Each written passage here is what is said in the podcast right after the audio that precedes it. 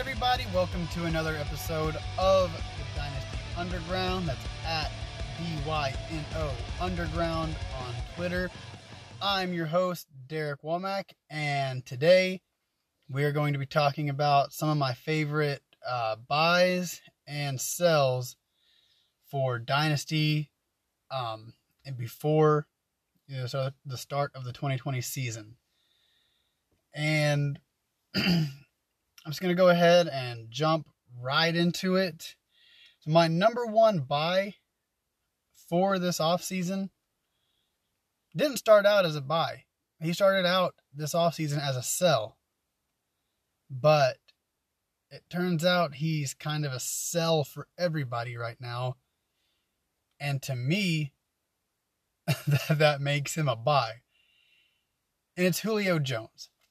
Now it sounds counterintuitive, counterintuitive kind of to, you know, try to go out in dynasty and acquire a 31 year old wide receiver. But I mean, he's not just any 31 wide year old 31 year old wide receiver, right? I mean, it's it's Julio Jones we're talking about. It's one of the all-time great fantasy producers at the position. And I kind of said something so I didn't realize that Julio Jones could be a buy um until I was kind of talking to a friend of mine about it. And I said something in passing that I really didn't think much about until, you know, a while after the conversation. We were talking about Julio's value in Dynasty. And I just kind of off the top of my head said, you know, maybe he could be the next Larry Fitzgerald and play till his late 30s. I mean, probably not, but maybe. And then I got to thinking, you know, he's been, I mean, he was pushing for a contract extension at this time last year at 30 years old. I think he has every intention of playing till he's at least, what, 35. And if there's anybody in the league right now that can produce solid fantasy numbers up to his age 35 season, it's Julio Jones we just saw um, Julian Edelman produce, I think, a top 12 fantasy football season in full PPR leagues, right? And he's 34 years old. Now, nobody would ever mistake the best of Julian Edelman for the worst of Julio Jones, right? So, if not only can Julian Edelman do it at what 33, 34 years old, Julio Jones has the type of game that can age well. I get that he is a little bit of the old school alpha wide receiver. He can bully you, but he's also an incredibly nuanced route runner. He's got so much athleticism that even if it fades a little bit, he's still not going to be worse than the other athletes on the field. He's probably just going to be more on their level. And like I said, he's just such a nuanced, such a technical route runner that he, I mean, it's not going to surprise me if he is putting up much better numbers than Larry, than even Larry Fitzgerald is when he gets to Larry Fitzgerald's age. So I'm not projecting him to be, you know, a successful fantasy producer for the next six years, but it could happen and it wouldn't really even surprise that many people if it did. So when everybody's selling, it gives you an opportunity to buy. And uh, let's look at the near future, right? Especially if you're a contender. If you're a contender, contender and you've got some assets, I am telling you, like a hard a hard recommendation to go get Julio Jones. This dude is a top 10 wide receiver every single year. And so I haven't I know this has gotten me gotten me in a little bit of a, tr- a little bit of trouble in the past uh, but I haven't vetted this stat out myself. Um, but I believe I heard Evan Silva say that the Falcons have the most vacated targets as a team from 2019 to 2020. Okay, Austin Hooper is gone. Devonta Freeman's gone. Um, it's basically I know they brought in Hayden Hurst and Todd Gurley, but as far as as far as the downfield passing game and proven assets, it's Julio Jones and it's Calvin Ridley. I mean, we are looking at the 2020 version likely of um, Mike Evans and Chris Godwin, only Matt Ryan's not going to throw 30 interceptions. Julio Jones, it's not going to surprise me at all if Julio Jones finishes 2020 as the number one overall wide receiver. And I know everybody is fully aware that Julio Jones is quote unquote not a touchdown scorer. And I fully realize, recognize that he hasn't been. But it's set up for him in 2020. Who else is going to catch touchdowns? Hayden Hurst? Maybe. I mean, we don't know. Maybe. Russell Gage? Probably not. Todd Gurley? Sure, he can catch a few. Calvin Ridley? I'm sure he'll catch a few. Julio Jones has every opportunity to set the world on fire in 2020. And the fact that everybody is selling, and I get wanting to sell, right? He's 31 years old. You don't want to, you know, look, you don't want to be three years down the road. Maybe his production has, you know, declined quite a bit. Um, and now you're left holding the bag and you're wishing you would have sold him earlier. But, I mean, we're not talking about. I mean, like like I said, we just saw Julian Edelman put up a wide receiver one season at 34 years old, and this is Julian Edelman we're talking about. I get that he's a good wide receiver, but he's not Julio Jones. Julio Jones is one of the best wide receivers we've ever seen play the game. He's still playing at an elite level. When everybody is selling a player like that and ignoring the opportunity, not only ignoring his talent and ignoring his potential longevity, but ignoring the immediate opportunity in 2020 to just completely obliterate in fantasy points. He turns into a screaming buy. He's my number, like, and I don't really have these guys listed in order, but Julio Jones is by far and away my number one buy. Now he has to be obviously the right owner. If he's, you know, if he's, if you're in a league and the Julio Jones owner is thinking like me, you're not going to be able to get him. I promise you, you will not be able to get him. Um, especially if it's on a team that you know looks to contend for a championship because I mean, I'm not going to get on these airwaves and say this is the year Julio Jones, you know, pieces the yardage and the touchdowns together. But if there was ever going to be a year to bet on, I would say this one might be the best. Um, to bring me to my next guy in Michael Gallup. And I've kind of made the case for Michael, Michael Gallup, right? I mean, as soon as Dallas drafted CeeDee Lamb, a lot of people are, you know, kind of wanted to write Michael Gallup off. And like I said, I've made the case a little bit. I'm kind of projecting the 2020 Dallas Cowboys to be very similar to the 2018 Los Angeles Rams. I think there's going to be plenty of work to go around. Um, they're not going to throw to Ezekiel Elliott as much as the Rams threw to Todd Gurley. They don't have a tight end of consequence. Um, Blake Jarwin, I know, is going to be a fun sleeper for people. I don't know. We'll see. But I tend to. I mean, we don't have to wait and see with Michael Gallup, right? The dude had a thousand yard receiving season last year. Um, on a points per game basis, his last 16 games is right on par with Amari Cooper's points per game basis in his last 16 games.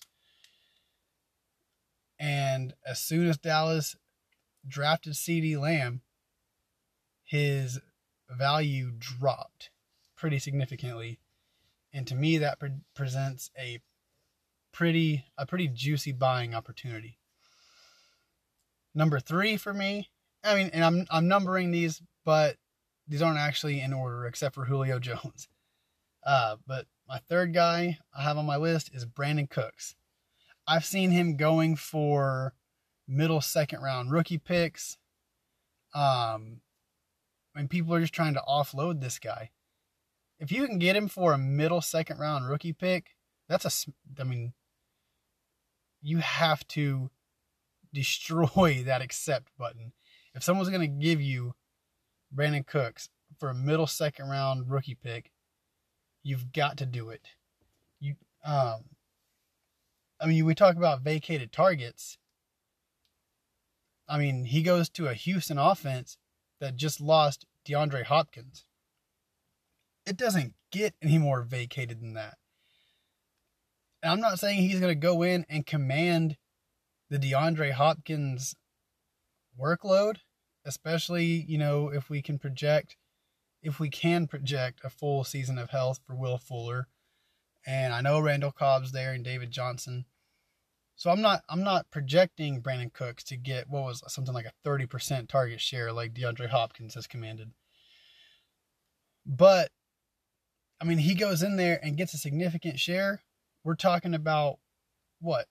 Easily a top 20 wide receiver and easily a smash fantasy contributor and you've destroyed I mean who are you drafting in the middle second round, right? Bryan Edwards?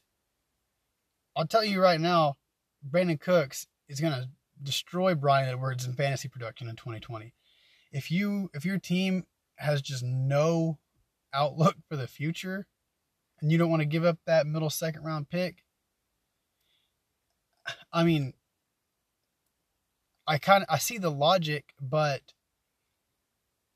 I promise you, I mean, you fast forward halfway through the season, Brandin Cooks is likely to net you more in a trade than Bryan Edwards is.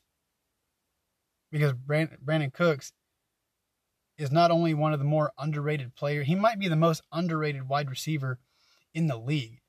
We all know how difficult it is for wide receivers generally to change teams and still try to produce in year one. Brandin Cooks had a thousand yard receiving season in New Orleans, then gets traded to New England, has a thousand yard receiving season, then gets traded to Los Angeles and has a thousand yard receiving season. This dude just racks up 1,000 yard receiving. He collects some like like notches carved into his dashboard. Um, and he just goes to a spot where Deshaun Watson force feeds DeAndre Hopkins. Now, I'm not going to say, I'm not saying he's going to force feed Brandin Cooks, but there should be a large chunk of targets going his way. Very little in I don't know I don't know if I want to say proven pass production because Will Fuller Will Fuller has looked very good in the past. Randall Cobb has looked very good in the past, but I mean, you know, they also I mean, Randall Cobb hasn't been great lately. He hasn't even been very good lately. Will Fuller, I'm not going to project injury on a players, but we can't ignore the risk that he comes with.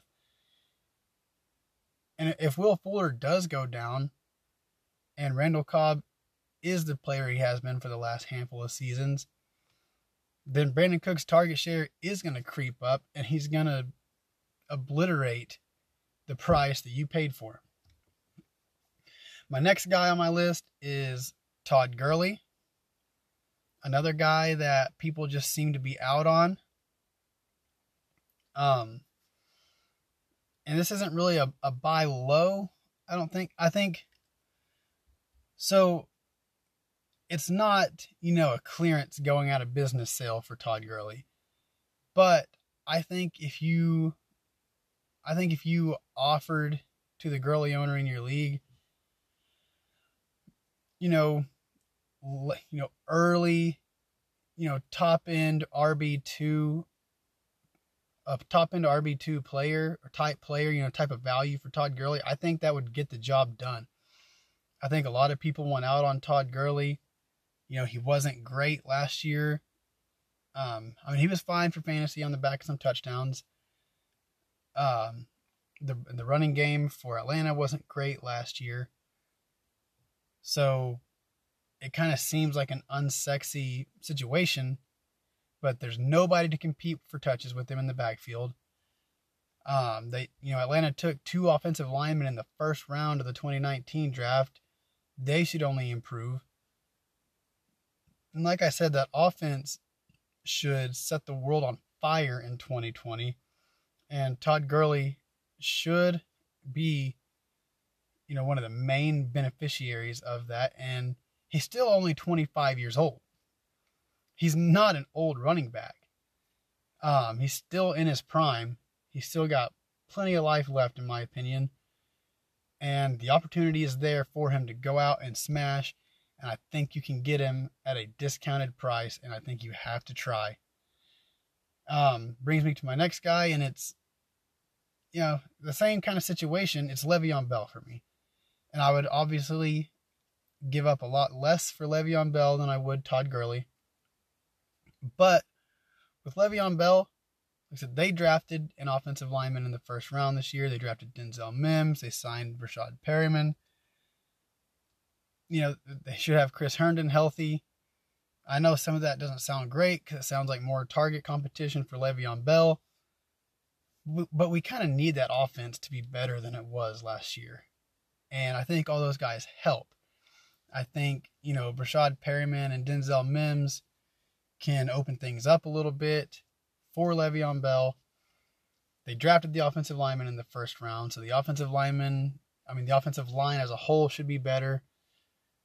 And we know he's going to get volume. I mean, Le'Veon Bell, if you can plug Le'Veon Bell into your RB2 spot, I don't think you're going to be disappointed very much. So if you can get him at a discounted price and just set it and set it and forget it with him as your RB2, you know, then I mean you get an upside RB1. Like if I'm in a redraft and I and I take or a startup and I take Clyde Edwards-Helaire in the first round, I think he's going I think he's going in the top 12 running backs. And if I'm going to be the guy that pulls the trigger on a Clyde Edwards Helaire in the top 12, I want to get a guy like Le'Veon Bell a few rounds later just to lock in that volume, lock in what should be a pretty nice floor in my RB2 spot. Um, those are like my five. So those are my five main guys. Some other guys that I like quite a bit, you know, try to acquire this year is Christian Kirk you know, I know as soon as DeAndre Hopkins got traded to Arizona, a lot of people pronounced Christian Kirk dead.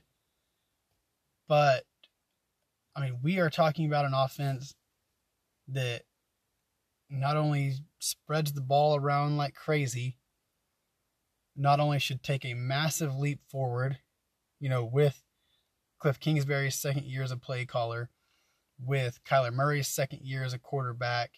You know, they got a great value at offensive line in the second or third round, I think. They got, you know, what a lot of people had graded as a first round offensive lineman, I think, in the third round. Um, so that whole offense should take a step forward to me. Christian Kirk going into his third year is still improving. And you know, with the the pace of play that the Cardinals played with last year and are projected to play with this coming up season, there's going to be plenty of opportunity for Christian Kirk. You know, it's kind of a similar thing. They don't have a tight end of consequence. You know, Kenyan Drake is probably going to catch some passes too, but he's not going to catch passes like Todd Gurley did in 2018. You can kind of compare the Cardinals to 2018 Los Angeles Rams, right? They've got three wide receivers in Hopkins, Fitzgerald, and Kirk, and a capable pass catching running back. The only difference is their quarterback is much better, much more accurate, He's a much better thrower. He can keep drives alive with his legs. To me, I mean, you, if you have a guy in your league panicking on Christian Kirk, and I'm sure a lot of you do, don't be afraid to go get him. Um, I think you can get him at a discount, and he's gonna, he should absolutely return value on investment for him. Um, another guy is Marvin Jones, and it's kind of the same thing.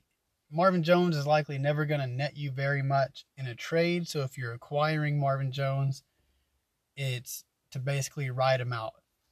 But, you know, Detroit didn't add much in the way of pass catchers this year. Um, Hockenson should step up a little bit, but it tip it typically takes tight ends their third year to break out, not the second. I know, you know, George Kittle kind of broke out his second year, Mark Andrews broke out his second year. So I mean, it likely depends on the guy, but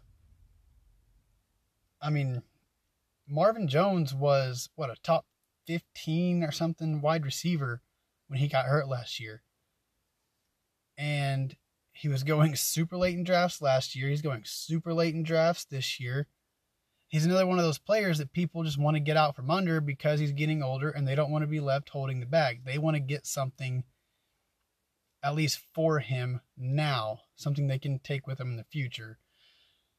So if you're any kind of contending team, especially if you're in a league that starts three wide receivers, you can you can likely acquire Marvin Jones.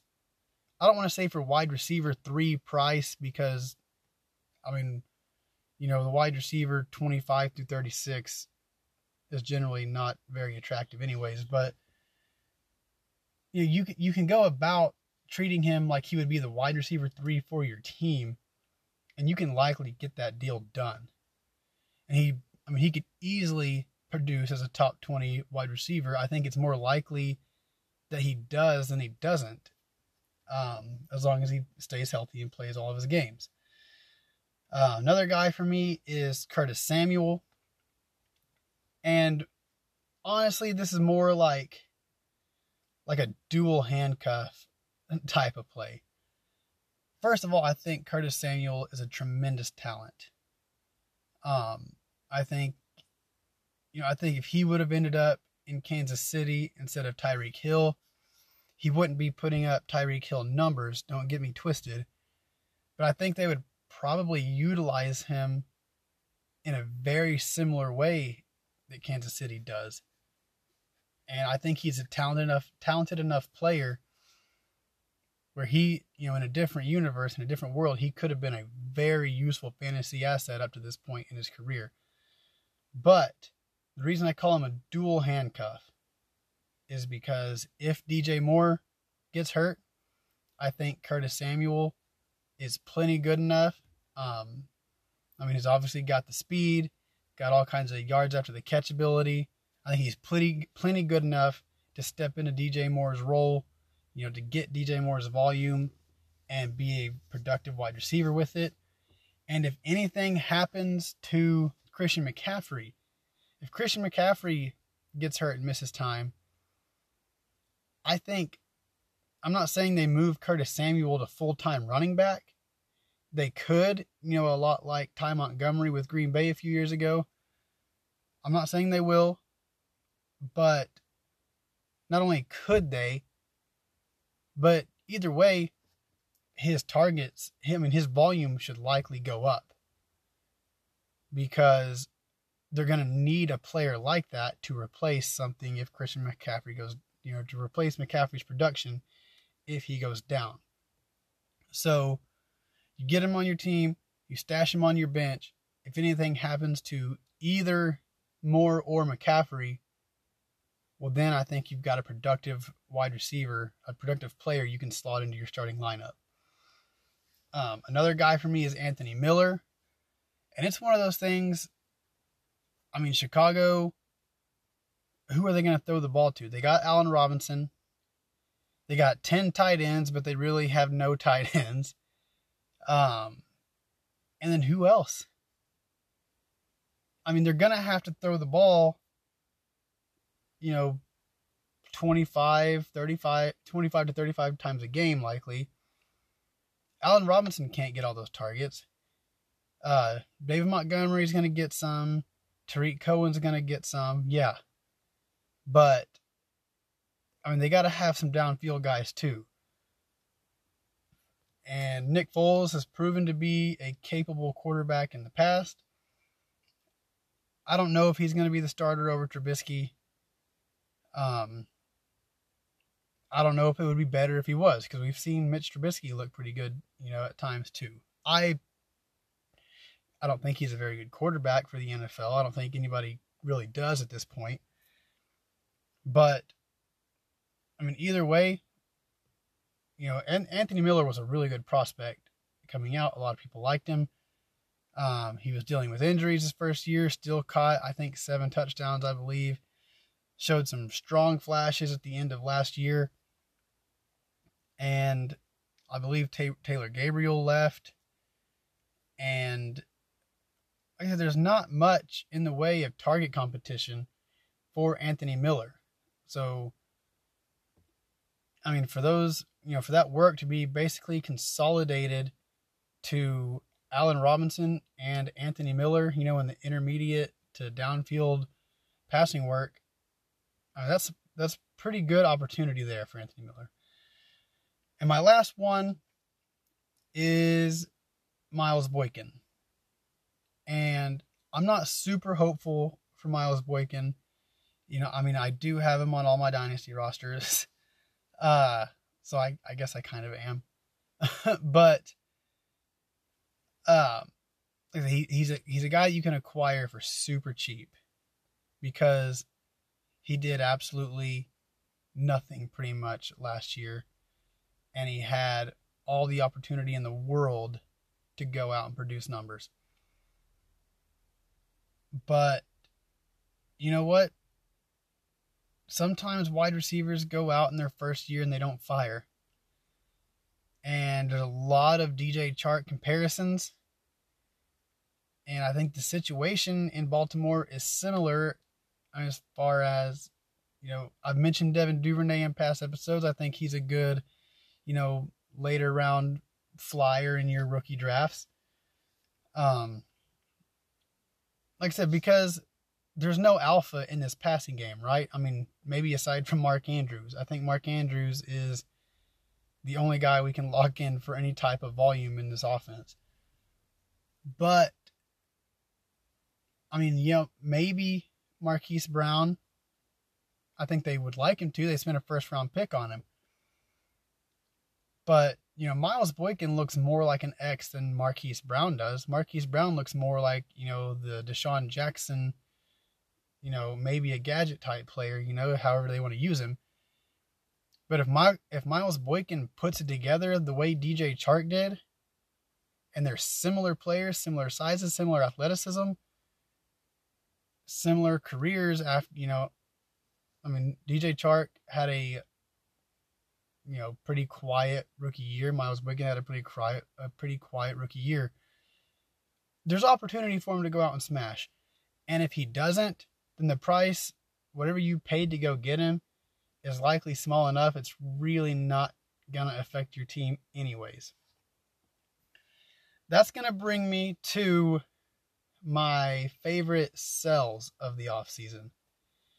Now, there's a couple of guys on this list that I'm not saying are going to be bad for 2020 and you just need to get out while you can. And I say that because my first guy on this list is Michael Thomas. Now, this isn't me saying just go out and sell Michael Thomas while you can. But, I mean, there's a way to play this. For me personally, I had Michael Thomas on my main team, my main league last year, and I sold him. It's a standard league, so we don't, you know, we don't get points per receptions. I sold him for Tyreek Hill and a first round rookie pick. Now I ended up trading that, but I mean, I ended up trading uh, Michael Thomas for Tyreek Hill and what very likely could have been Jerry Jeudy or Ke'Shawn Vaughn or Cam Akers. And especially in a non PPR league, that is a that is a smash trade. That's a killer trade. Um, because one, I get Michael Thomas is the new hotness right now, right? Caught 155 or whatever it was passes last year. He's not going to do that again. One, because nobody's ever done it. Two, they added Emmanuel Sanders. He's not going to go in there and be the number one or, you know, the 1B to Michael Thomas's 1A. I'm not saying that either. But Michael Thomas's volume is going to go down. He's still going to be great. He's still going to be great for fantasy. But, I mean, Davante Adams is likely going to see more volume. Julio Jones could easily see more volume. Um, Tyreek Hill could outproduce him.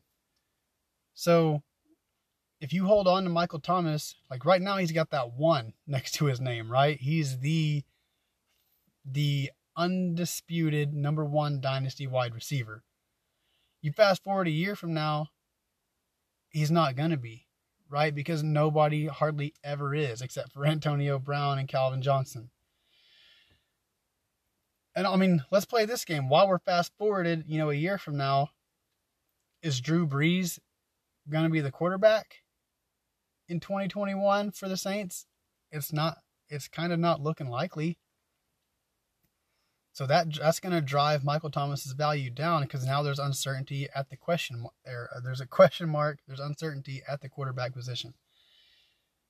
Now, if you can't get the right offer for Michael Thomas, if you can't, you know, for me, like I said, in a non PPR league, the offer of Tyreek Hill and the ninth overall rookie pick was a slam dunk.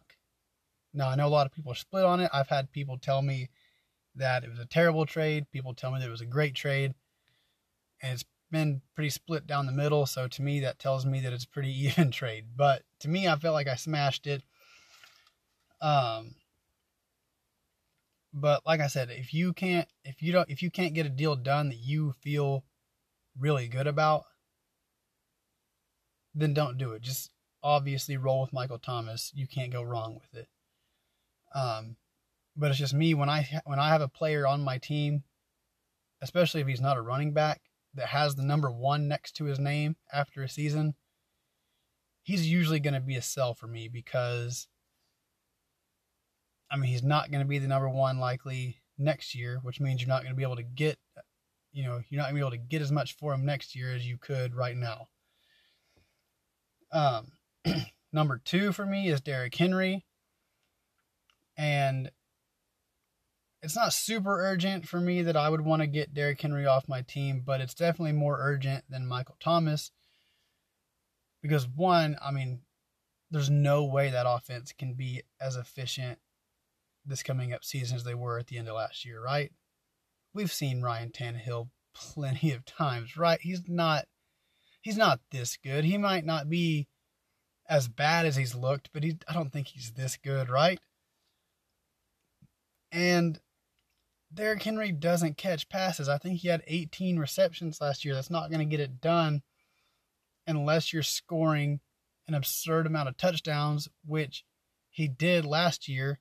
But given the fact that they lost one of their best offensive linemen, I mean, that's a big deal. Losing one offensive lineman, especially when he's maybe your best one, is a huge deal. And I mean, to me, Derrick Henry is locked and loaded to score less points than he did a year ago.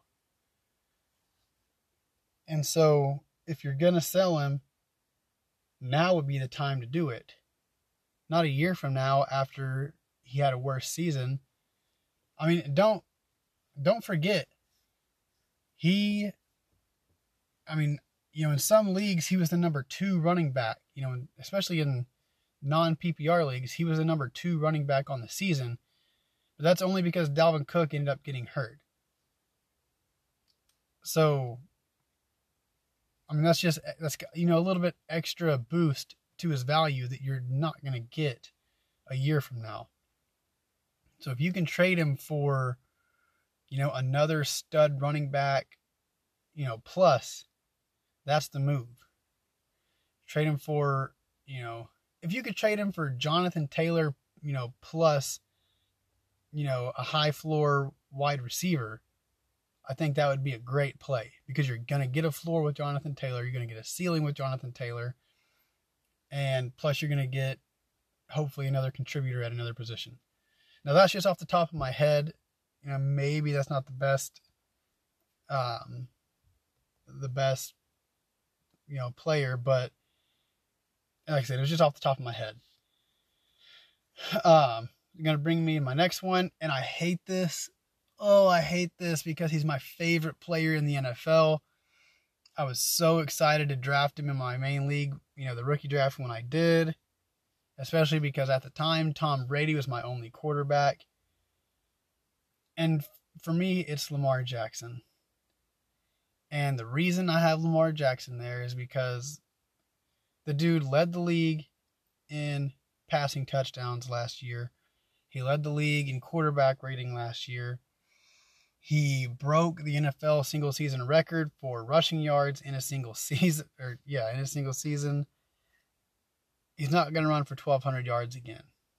Maybe he will at some point in his career, but I doubt it's going to be last year and this year.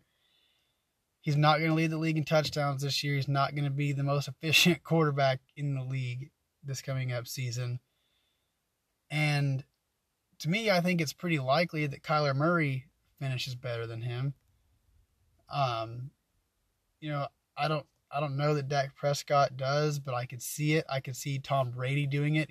I mean, I know he doesn't have the rushing upside, and I know I'm higher than consensus on Tom Brady.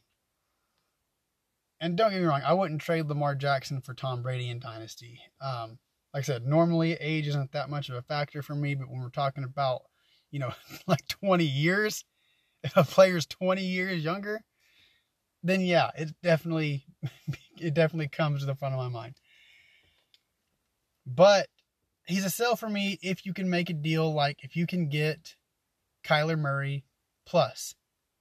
Because I mean, I have Kyler Murray ranked ahead of Lamar Jackson for 2020. So if you can make that deal, if you can get you know because I mean those are the type of trades that win you leagues. When you in theory, when you on paper are breaking a player down, but you end up getting the best player out of the deal anyways. You know, if you can trade, I don't know, I mean, this is a very specific option, but if you could trade Lamar Jackson for Kyler Murray and Brandin Cooks,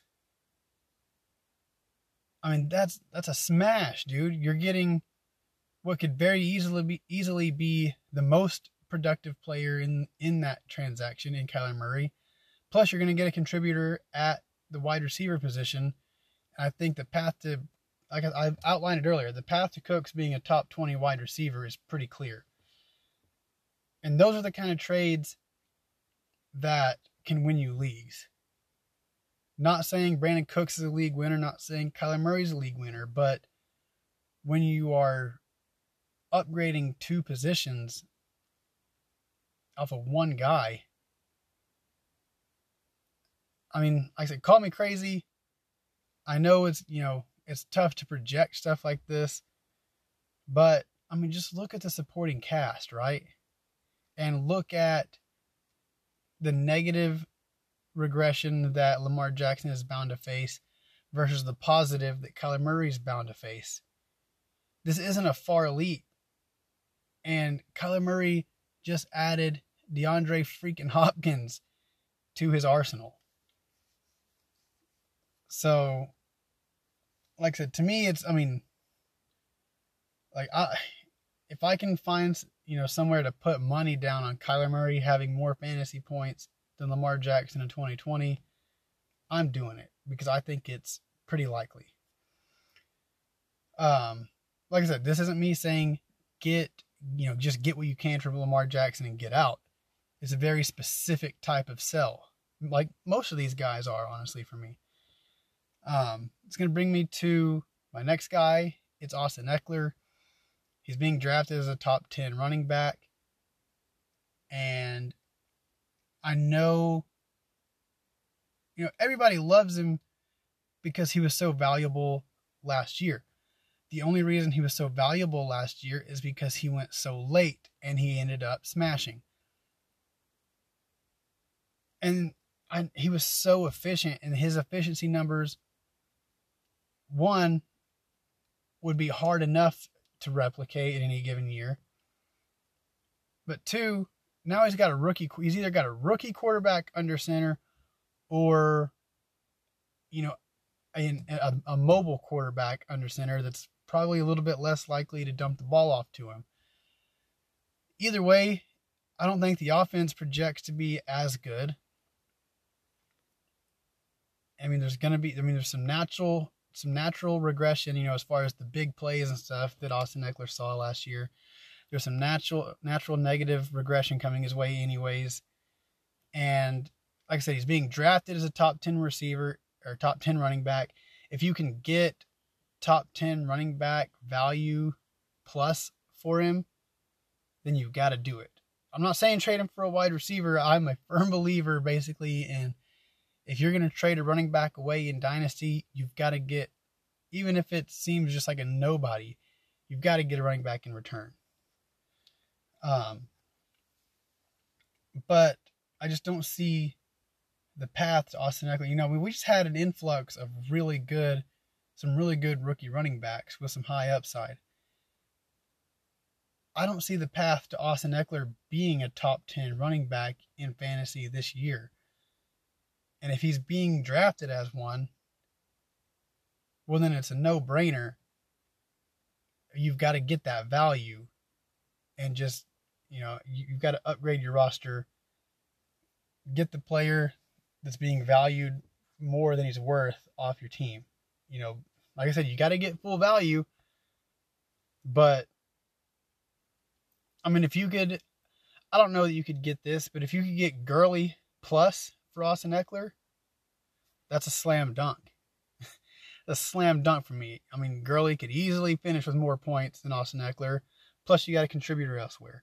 And, you know, maybe it's not Todd Gurley specifically, but a trade like that is kind of what I'm looking at. And the last guy on my sell list is, you know, I mean, it kind of hurts me because, in my opinion, he's the best wide receiver in the world. It's DeAndre Hopkins. Some of the catches that dude makes are so ridiculous. Um, you know, he might not be the fastest or, you know, the best route runner in the league, but as far as his ball skills, his body control, I mean, his route running, all that, he's so good. And just the plays he's make he makes, the balls that he is able to pluck out of the air sometimes are so ridiculous. I never see other wide receivers making plays like that. I mean, I'll see it every now and then, but I don't see it on a regular basis like I do with Hopkins. Um, but having said all that,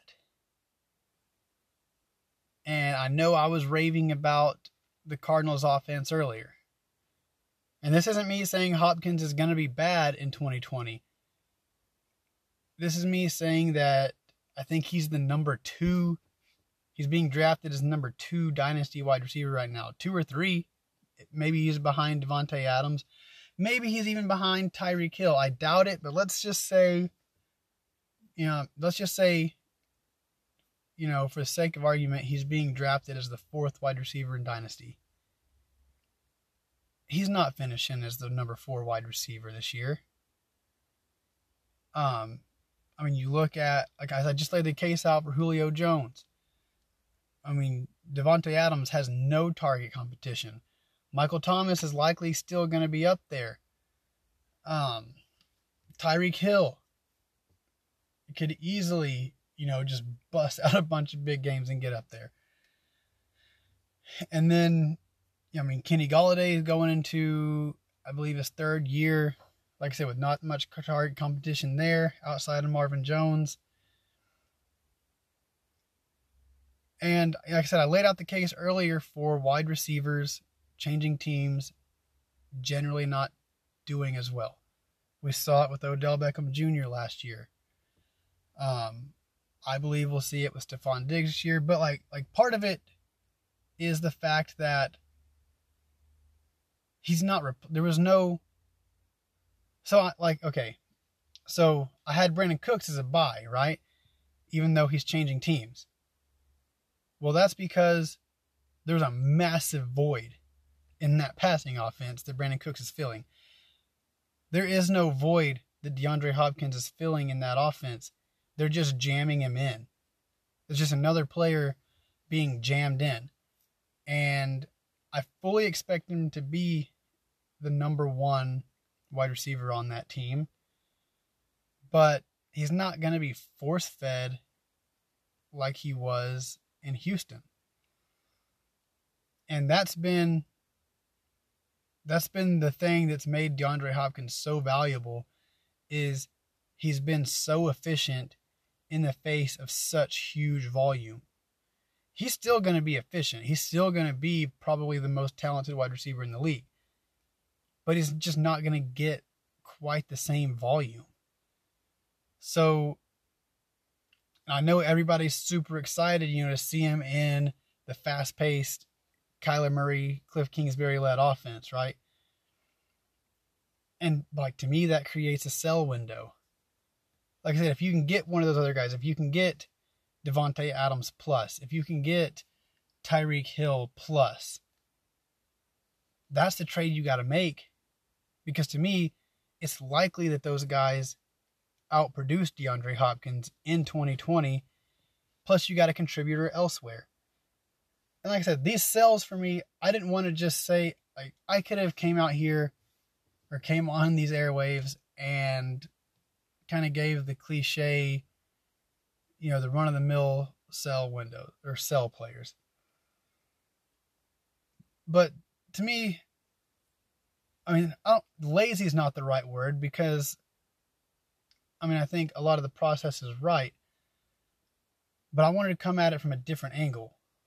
Like, you can get a haul for these players, and a lot of times you can likely parlay them into a player at the same position that could very easily score more points than them, plus a contributor elsewhere. Those are the type of trades I'm suggesting with these sells. That's why I have these particular guys. I think they will all be fine for fantasy next year. I'm not saying you got to just get whatever you can for them right now and hit the road. But like I said, you got to do some shopping. I'm not saying trade them for a huge pile of junk either. Like I said, but if you can get, you know, like I said, if I'm the if I'm the DeAndre Hopkins owner, and I can get Davante Adams plus something of value, if I can get Tyreek Hill plus something of value, I'm pushing that button. If I can get Tyreek Hill and Christian Kirk on the same offense, I don't know. I mean, it would depend on the player, I guess, but I would do that. I would do that in a heartbeat because I just laid out, you know, my point for Christian Kirk being a producer this coming up season. And I think it's probably more likely that Tyreek Hill outscores DeAndre Hopkins in fantasy in 2020. So now you've just given your team a major leg up in trying to win a championship this upcoming season. That's going to do it for me. Like I said, if you got any questions, comments, hit me up on Twitter. It's at Dyno Underground, D Y N O Underground. Um, you know, just let me know. Um, until next time, this has been the Dynasty Underground. I've been your host, Derek Womack, and as always, I really appreciate it, and thanks for listening.